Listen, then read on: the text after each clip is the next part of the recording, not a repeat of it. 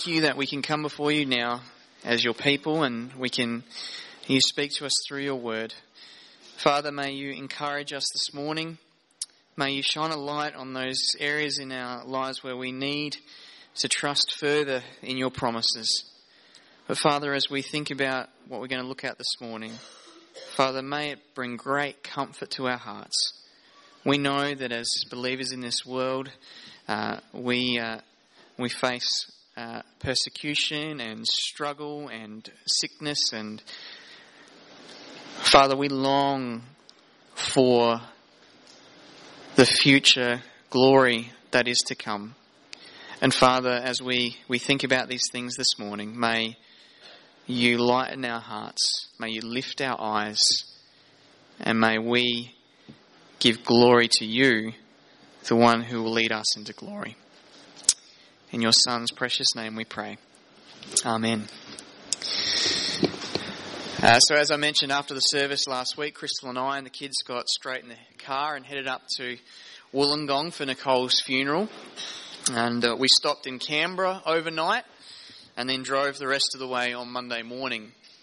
Uh, as we were driving on the Monday, uh, we received a, a, message from a friend in South Australia telling us that the daughter in law of a, a, couple that were part of our old church uh, had also died after a long battle with cancer. Uh, she too was a mum with a young family. Uh, but like Nicole, she too was also a firm believer in the Lord Jesus Christ. So it was an interesting week as we reflected on the lives of these uh, two women, and particularly so as we reflected on the events that happened last year with our own family and uh, with Crystal's own health scare. At the funeral, I also spoke with uh, the pastor uh, who informed me that one of his good friends, a leader in another local church, had just recently died, uh, having only been diagnosed with cancer two weeks prior to that. Uh, Crystal also had another conversation with a young mum whose husband was also having his own battle as well. There are people that continue to be on our church prayer list as they face their own battles, some with cancer, some with other significant health issues too. And moreover, there are the battles that we encounter over the gospel uh, for our faith. Uh, as there are many believers all over the world who face terrible persecution for their faith in Christ Jesus right now, so we must prepare ourselves for what will surely come as our nation becomes increasingly secular and uh, not simply indifferent to the gospel, but hostile to the gospel as well. So, as we were driving back home on Tuesday night, uh, Crystal and I were chatting about what I'd preach about uh, this morning, and it seemed quite timely to spend some time delving into the hope that believers have for the future. A hope beyond the struggles and the toil and the pain of this life as we know it now. In thinking through the matter, uh, I was drawn to Paul's discussion in 2 Corinthians. Here is a letter where Paul opens his heart. Uh, his, his ministry had been denigrated by the false apostles. Uh, they were accusing him of being unreliable. They were accusing him of being a failure because of the immense suffering and persecution that he was encountering in his ministry. In the midst of defending his ministry, Paul, under the Holy Spirit's inspiration, gives us some of the most wonderful passages outlining the hope that believers have. Uh, he opens with these beautiful words in chapter 1, verses 3 and 4. He says, Blessed be the God and Father of our Lord Jesus Christ, the Father of mercies and God of all comfort, who comforts us in all our affliction, so that we may be able to comfort those who are in any affliction with the comfort with which we ourselves are comforted by God. A few verses later, he debunks the often used statement that God never gives us more pain than we can handle. Verses 8 and 9, he says this For we do not want you to be unaware, brothers, of the affliction we experienced in Asia, for we were so utterly burdened beyond our strength that we despaired of life itself. Indeed, we felt that we had received the sentence of death. But that was to make us rely not on ourselves, but on God who raises the dead. These examples uh, give us some understanding of the temper and the focus of this letter. And with that as a general context, I want us to, to focus our attention this morning on the beginning of chapter 5. Here, the concept of resurrection is brought directly into view. And here, ultimately, is the hope that believers have. In Christ Jesus, though we die, we still live. Death has been defeated for believers because of the victory of Christ. So if you haven't done it already, please turn with me in your Bibles and let's read our text for today, which is 2 Corinthians 5, verses 1 to 5. And my prayer for today is that whatever circumstances you might be enduring at this moment, you would find tremendous comfort in the assurance of the resurrection. So let's read. The Word of God says, 2 Corinthians 5, verses 1 to 5. For we know that if the tent that is our earthly home is destroyed, we have a building from God, a house not made with hands, eternal in the heavens.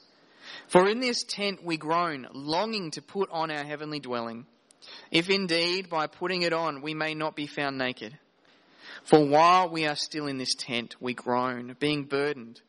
Not that we would be unclothed, but that we would be further clothed so that what is mortal may be swallowed up by life. He who has prepared us for this very thing is God, who has given us the Spirit as a guarantee. So, the title for today's message is The Assurance of the Resurrection. And as we look at this magnificent passage, we see that Paul begins with the believer's certainty. Verse 1, let me read that again. For we know that if the tent that is our earthly home is destroyed, we have a building from God, a house not made with hands, eternal in the heavens. This is the believer's certainty. For we know. Paul's hope for the future is not based on feeling, it is based on fact. And it's not a fact that attends to him personally either. It is a fact that all Christians can rest their hope upon. What is this truth? Paul is speaking about the glory of our resurrection bodies that we will receive in the future. The same bodies we have now, but that one day will be glorified like Christ. Paul says to the believers in Philippians 3 but our citizenship is in heaven. And from it we await a Saviour, the Lord Jesus Christ, who will transform our lowly body to be like His glorious body by the power that enables Him even to subject all things to Himself. So this is the believer's certainty. So in 2 Corinthians, Paul describes our present earthly bodies as tents, which is not surprising since tent making was Paul's profession before undertaking full time gospel work. There's many hours making and fixing tents. No doubt the analogy would have sprung to mind. Uh, he could easily see the comparative weakness and temporary and transient nature of a tent to that of a building. A tent represents instability, a house represents stability and security. In chapter 4, Paul had described the human body as a jar of clay here in chapter 5, he's changed the metaphor, but the point is still the same. King David praised God in Psalm 139 that he was fearfully and wonderfully made. And when we look at the intricate design of the human body, we can understand why. I mean, right from the moment of conception, at the at fertilization when new life begins, we are staggered by the fact that on a microscopic level, God has incorporated all that is needed for this new life to grow as it is sustained by its mother. Yet we know all too well that our bodies are subject to decay and death. But this is the result, however, of sin entering the world, with Adam being held to account as our federal head. When Adam was first made from the dust and then Eve made from Adam's rib, they, they didn't know what toil was. They were set in the garden to tend and to keep it with joy. But their disobedience to God's command brought that to an end and brought in suffering. Yet even before sin and death entered the world, Adam and Eve were created with bodies that, that only had the potential for eternal life. They didn't possess eternal life. That would have come only through obeying God and eating from the tree of life. They too needed glorified bodies, but instead of receiving them through obedience, uh, they disobeyed and death became a judgment. And since that moment, hope for humanity needed to come from outside of humanity. We needed divine intervention. The wages of sin is death. Death is a constant reminder that there is no one without sin. Except, of course, our Lord Jesus Christ, whose death was not for his sin, but for the sin of all who would believe in him. Here, the eternal Son of God took on human flesh and became our substitute. Truly God the Saviour, truly man the sacrifice. Without Christ, there would be no hope for the world. But through Christ's life, death, and resurrection, we see the plan of the triune God set in place before the foundation of the world to save a people for himself. For all who trust in Christ Jesus for salvation, there is the certainty, the absolute certainty of receiving a building from God, a glorious resurrection body. And it's so certain that Paul speaks of it as already in our possession.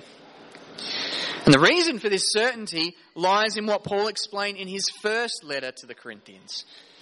In 1 Corinthians 15, Paul was countering the false ideology that the body is evil, but the spirit is good. This was a, a Greek concept, and it had infiltrated the church, making people think that the bodily resurrection was not necessary. But Paul dismantled that argument by following it through to its logical conclusion. And this is what he says in 1 Corinthians 15, verses 16 to 19. It says, For if the dead are not raised, not even Christ has been raised. And if Christ has not been raised, your faith is futile and you are still in your sins. Then those also who have fallen asleep in Christ have perished. If in Christ we have no hope, sorry, if in Christ we have hope in this life only, we are of all people most to be pitied. he's saying that if there is no bodily resurrection of the dead, then Christ could not have been physically raised from the dead either. And if Christ is still dead, then our sins have not been forgiven and we are doomed. That is the tragic endpoint of denying the future bodily resurrection. But that is not what God has revealed. The truth is made clear as Paul continues in verse 20. He states emphatically, but in fact Christ has been raised from the dead, the first fruits of those who have fallen asleep. The believer's certainty of future bodily resurrection is grounded upon the bodily resurrection of Jesus Christ. He is the first fruits. He is the guarantee of the harvest that is to come. Our future resurrection is assured because of Christ's resurrection 2,000 years ago. When new human life is created, it's part of the sustaining providential work of God. It involves the, the use of material that He has already made, and it's something that humanity participates in. New life is produced from two existing lives. A baby has a mother and a father. But in the future, we will receive resurrection bodies that are completely the work of God. Paul says back in 2 Corinthians, we have a building from God a house not made with hands. Resurrection is God's business and God's business alone. When Jesus declared that he is the resurrection and the life, he was making a direct claim to divinity. Only God can raise the dead. It's true in a spiritual sense. Remember that before the regenerating work of the Holy Spirit, sinners are simply dead in their transgressions and sins, unwilling and unable to respond to God. Only by God's effectual call will they respond to the gospel. But it's also true in a physical sense. Only God can raise our bodies and glorify them to be like Christ. And like them we shall be. The house we will reside in will be, as Paul says, eternal in the heavens. Now, unlike Christ, we will not possess eternality as an inherent trait, something that, that we have by our own accord. Jesus Christ is the same yesterday, today, and forever. There, there never was a time when he was not. He's always existed as God the Son, never having had a beginning. For believers, our eternality will be something that God bestows upon us. 1 Corinthians 15, Paul describes our resurrection bodies as spiritual bodies. That is because they are bodies fit for the eternal realm of the new heavens and new earth. And that is because they are created and sustained by the Holy Spirit. This truth should bring us to our knees in dependence on God. But the certainty of this truth should give us great joy and confidence. The earthly tents that we live in will one day be glorified, fit for eternity, sustained by the Spirit. This certainty leads Paul to speak of his longing for that day. And the cry of Paul's heart helps to reorientate our hearts as well. So, from the believer's certainty, we now turn to the believer's cry. Verses 2 and 3 say this For in this tent we groan, longing to put on our heavenly dwelling, if indeed by putting it on we may not be found naked. We groan, we cry out under the suffering we experience in this life. We know that things are not as they should be. Even non believers can see this. Whenever there's a disaster, comments will always be raised that if, if there is a God, why has He let these things happen? They know that death and suffering is not good. There's something terribly wrong with that. But of course, the biblical answer to that is that humanity is responsible for bringing suffering into this world. And that God has acted in Jesus Christ to bring salvation. Where is God when suffering happens? Well, we need look no further than the cross of Christ. But we can all see suffering around us. We've all experienced suffering ourselves, some of us more than others. Yet, even for those who've managed to avoid what might be considered deep suffering through tragedy, we still know the effects of living in a world that stands under the condemnation of God. Think of the, the direct consequences given to Adam and Eve after the fall. Uh, we see this in the way uh, that women experience pain in childbirth. Childbirth is not a result of sin, but the pain that accompanies it certainly is. We see suffering in personal relationships. God said to Eve, Your desire shall be contrary to your husband, but he shall rule over you. Gone is the loving headship and submission that was divinely established at creation. Now, through the new creation that Christ brings in, we see the beginnings of restoring what was once lost. Paul says in Colossians 3:18, "Wives, submit to your husbands as is fitting in the Lord. Husbands, love your wives and do not be harsh with them." So in Christ, the, the purposes of marriage before the fall are re-established. But even, even as Christians, we, we fail to fulfill those commands perfectly. We also experience suffering in relationships wider than our marriages too. Uh, Genesis 4 records the first murder. And only a few generations later, we're told in, in Genesis chapter 6 that God looked upon the world and saw that all flesh had corrupted their way on the earth. That's verse 12. So we experience suffering at the hands of others. Or think of the judgment passed specifically upon Adam. God said to him, By the sweat of your face you shall eat bread till you return to the ground. Now, God had commanded work before the fall, but after the fall, the, the stewardship of God's creation would now be hard work. No longer a pleasurable experience. Moreover, when we read the account of the fall in Genesis 3, we, we might be tempted to think that God did not follow through on his threat, that if the man and the woman ate from the tree of the knowledge of good and evil, then on that day they would surely die. Yet die they did. From the moment sin entered their hearts to do this despicable thing, they felt the ravages of death upon them. And every human since has been born to die. Living in this world, we feel the ravages of time. Living in this world, we are prone to disease. Technological advances uh, have enabled the average lifespan to increase, but death still awaits us.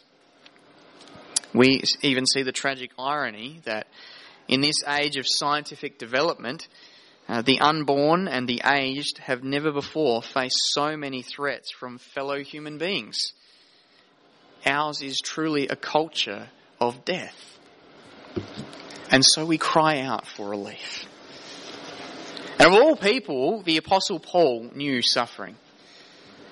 But in his words, he directs our gaze not simply to relief from suffering in this age, but a greater relief in the age to come. Paul did not preach a prosperity gospel. Because even if God brings us through the trials and persecutions or, or heals us from sickness and injury, we still face death. And so Paul lifts our eyes to show what we should really be longing for. In my own thinking, I've found it hard to fathom at times the wonder of heaven. But I, I, keep coming back to the thought that the joy that I have felt on my best day, the most blessed day that I've ever had, is nothing. Nothing at all in comparison to what is to come. Now, we, we don't know yet what it is to walk around in bodies that are completely free of sin. But one day we will. One day all who trust in Christ will be glorified and completely free of sinful thoughts and actions and, and we will stand before the Lord in purity and worship Him forever. As believers in Christ, if Christ does not return first, then we will still face death.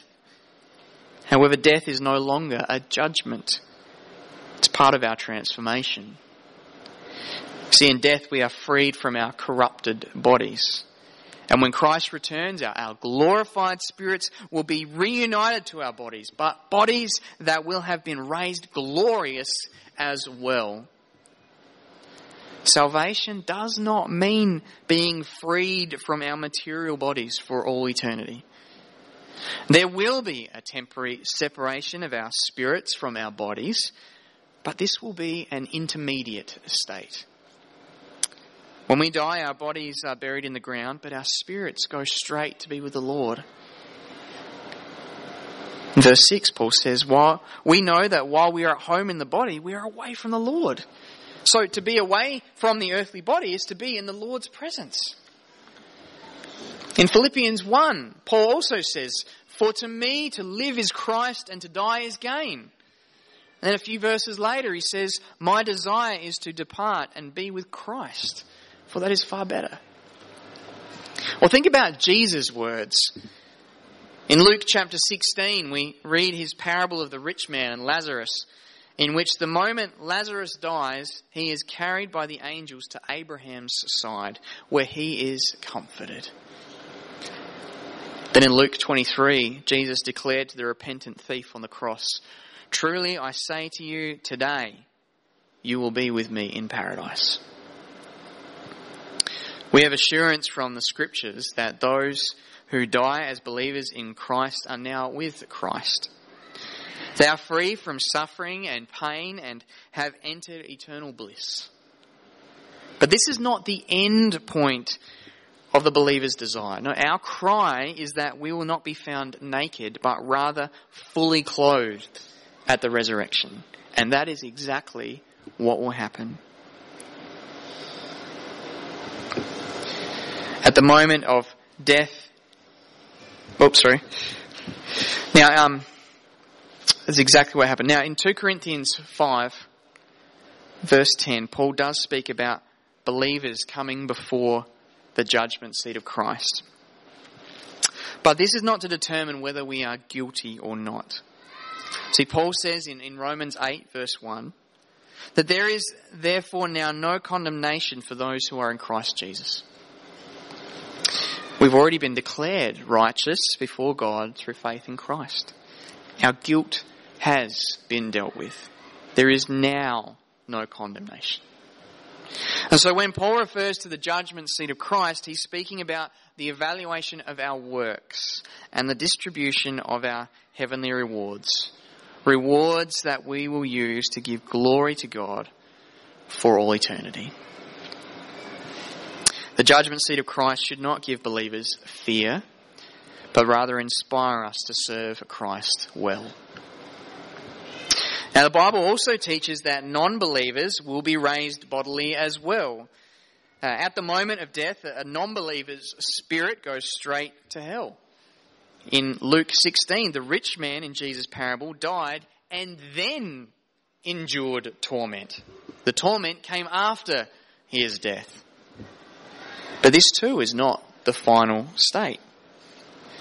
Jesus declares in John chapter 5 For an hour is coming when all who are in their tombs will hear his voice and come out, and those who have done good to the resurrection of life, and those who have done evil to the resurrection of judgment.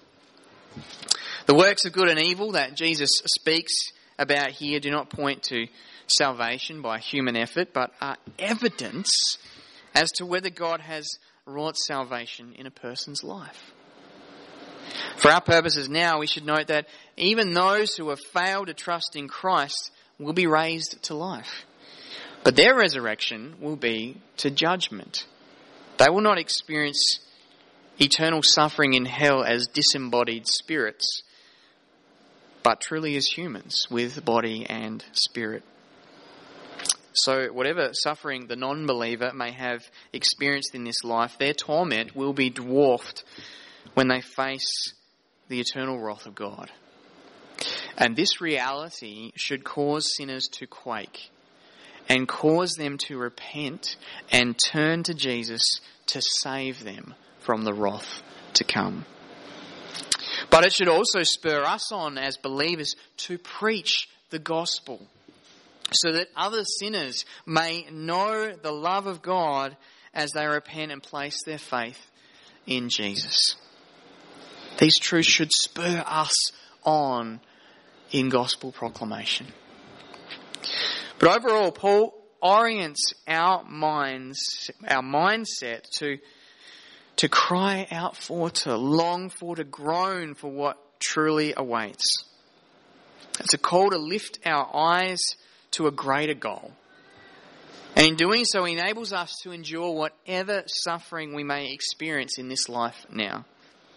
Because when we are glorified, the suffering that we experience now will be no longer. We will live in perfect relationship with God and with other believers and with creation in the new heavens and earth. Now, this does not deny the pain of suffering.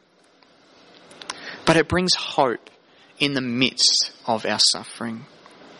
That's why Paul can declare in 1 Thessalonians chapter 4, But we do not want you to be uninformed, brothers, about those who are asleep, that you may not grieve as others do who have no hope. For since we believe that Jesus died and rose again, even so, through Jesus, God will bring with him those who have fallen asleep. And so our grief will be real, but so is our hope. And so in 2 Corinthians, Paul seeks to draw out the importance of this goal of resurrection even further. And he gives us a tremendous reason for focusing our eyes on the resurrection. It is the believer's great comfort. Verse 4 for while we are still in this tent, we groan, being burdened. Not that we would be unclothed, but that we would be further clothed. so that what is mortal may be swallowed up by life. Paul reiterates the same concerns here as he did in the previous verse the reality of suffering, the, the longing for relief. And again, he explains that the great desire is not to be released from the confines of the body, from the material, but that we would be further clothed with the resurrection body. But what he adds is the great comfort of the Christian hope. That is the end of death itself. The longing is to experience the glory of the resurrection body because when this occurs, mortality will be swallowed up with immortality death will give way to life.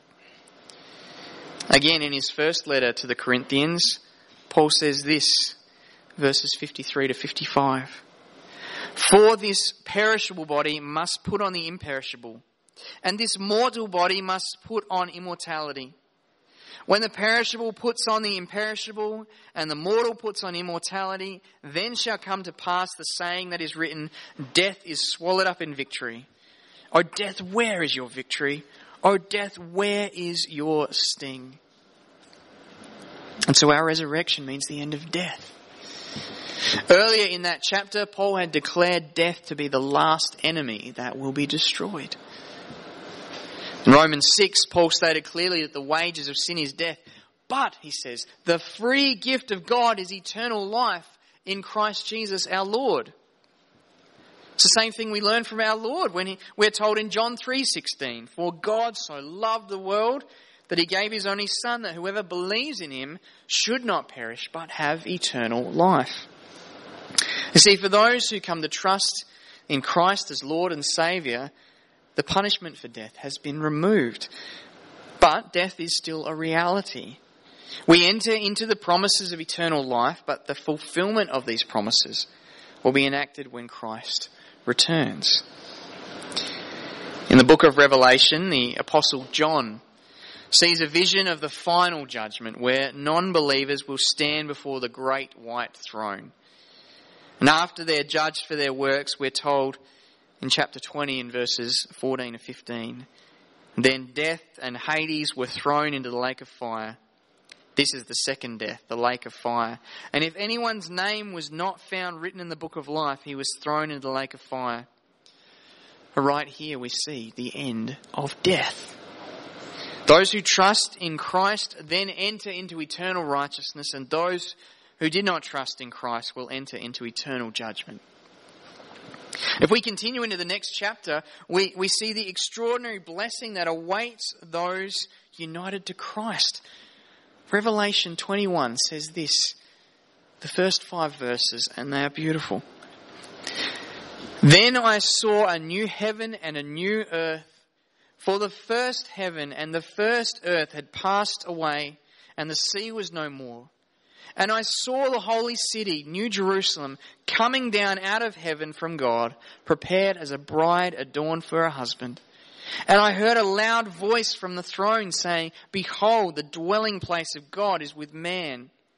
He will dwell with him, and they will be his people. And God himself will be with them as their God. He will wipe away every tear from their eyes, and death shall be no more.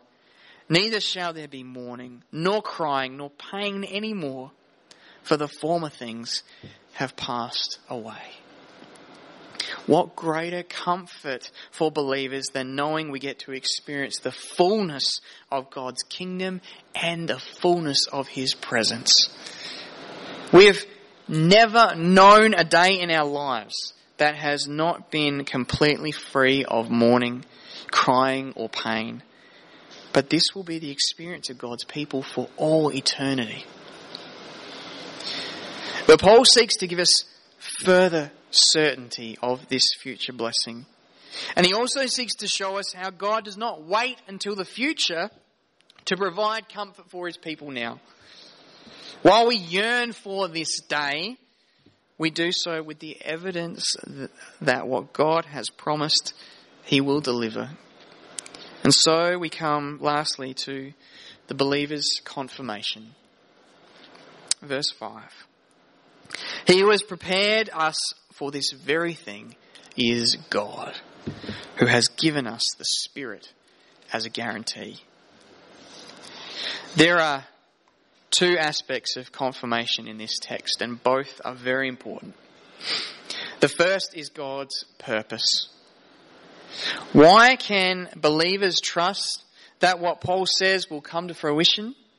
Because it is God's express purpose to do so. Listen again to what Paul says.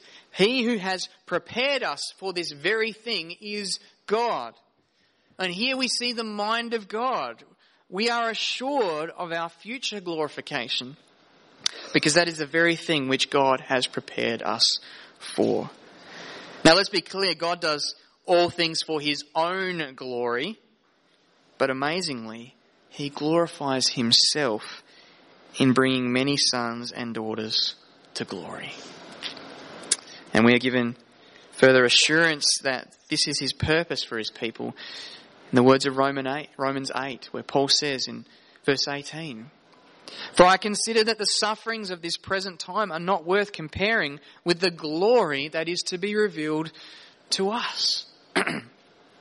He goes on saying in verse 23, We ourselves, who have the first fruits of the Spirit, groan inwardly as we wait eagerly for adoption as sons, the redemption of our bodies. Then in verse 30, And those whom he predestined, he also called. Those whom he called, he also justified. And those whom he justified, he also glorified. Our glorification is so assured that Paul speaks of it as if it had already occurred. This is where believers are headed. And that's why then Paul can say in verse 28, and we know, again there's knowledge there, we know that for those who love the Lord, love God, all things work together for good for those who are called according to his purpose.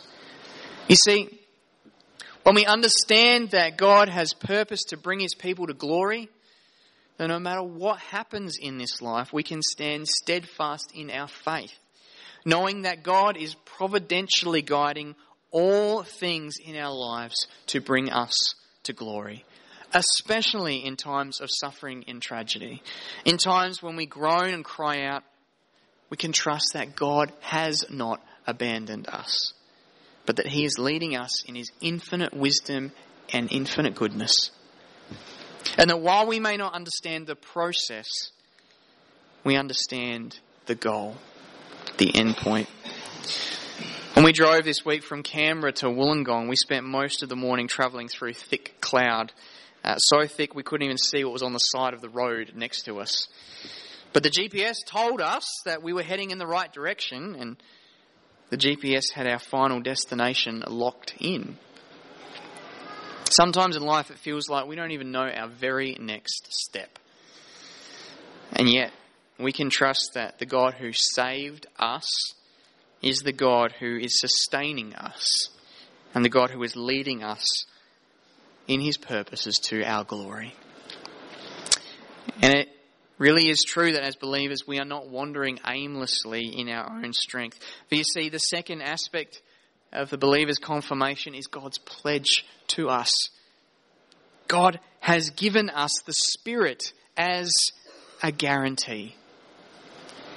The Holy Spirit indwells all who believe in Christ. He is, as Paul says in Ephesians 1, the, the guarantee of our inheritance until we acquire possession of it we not only have the words of God, but the presence of God within us as confirmation of our future glorification. The outpouring of the Spirit was the great hope of the Old Testament. In the Old Testament, God's Spirit was present in the tabernacle and then in the temple. God's Spirit rested on certain believers for certain tasks for a certain amount of time. But the hope was that the Holy Spirit would arrive in greater fullness, and this is, this is exactly what happened at Pentecost. After Jesus Christ ascended to the right hand of the Father in heaven, the, the Father and the Son sent forth the Holy Spirit. And so the one on whom the Spirit rested in full was the one who poured out the Spirit upon his people. As Christians, we have the presence of God within us. Not because we are worthy, but because the Spirit regenerated our hearts and enabled us to trust in Christ, enabled us to acknowledge our sin and our need for a Saviour. And now, believers are rightly considered temples of the living God.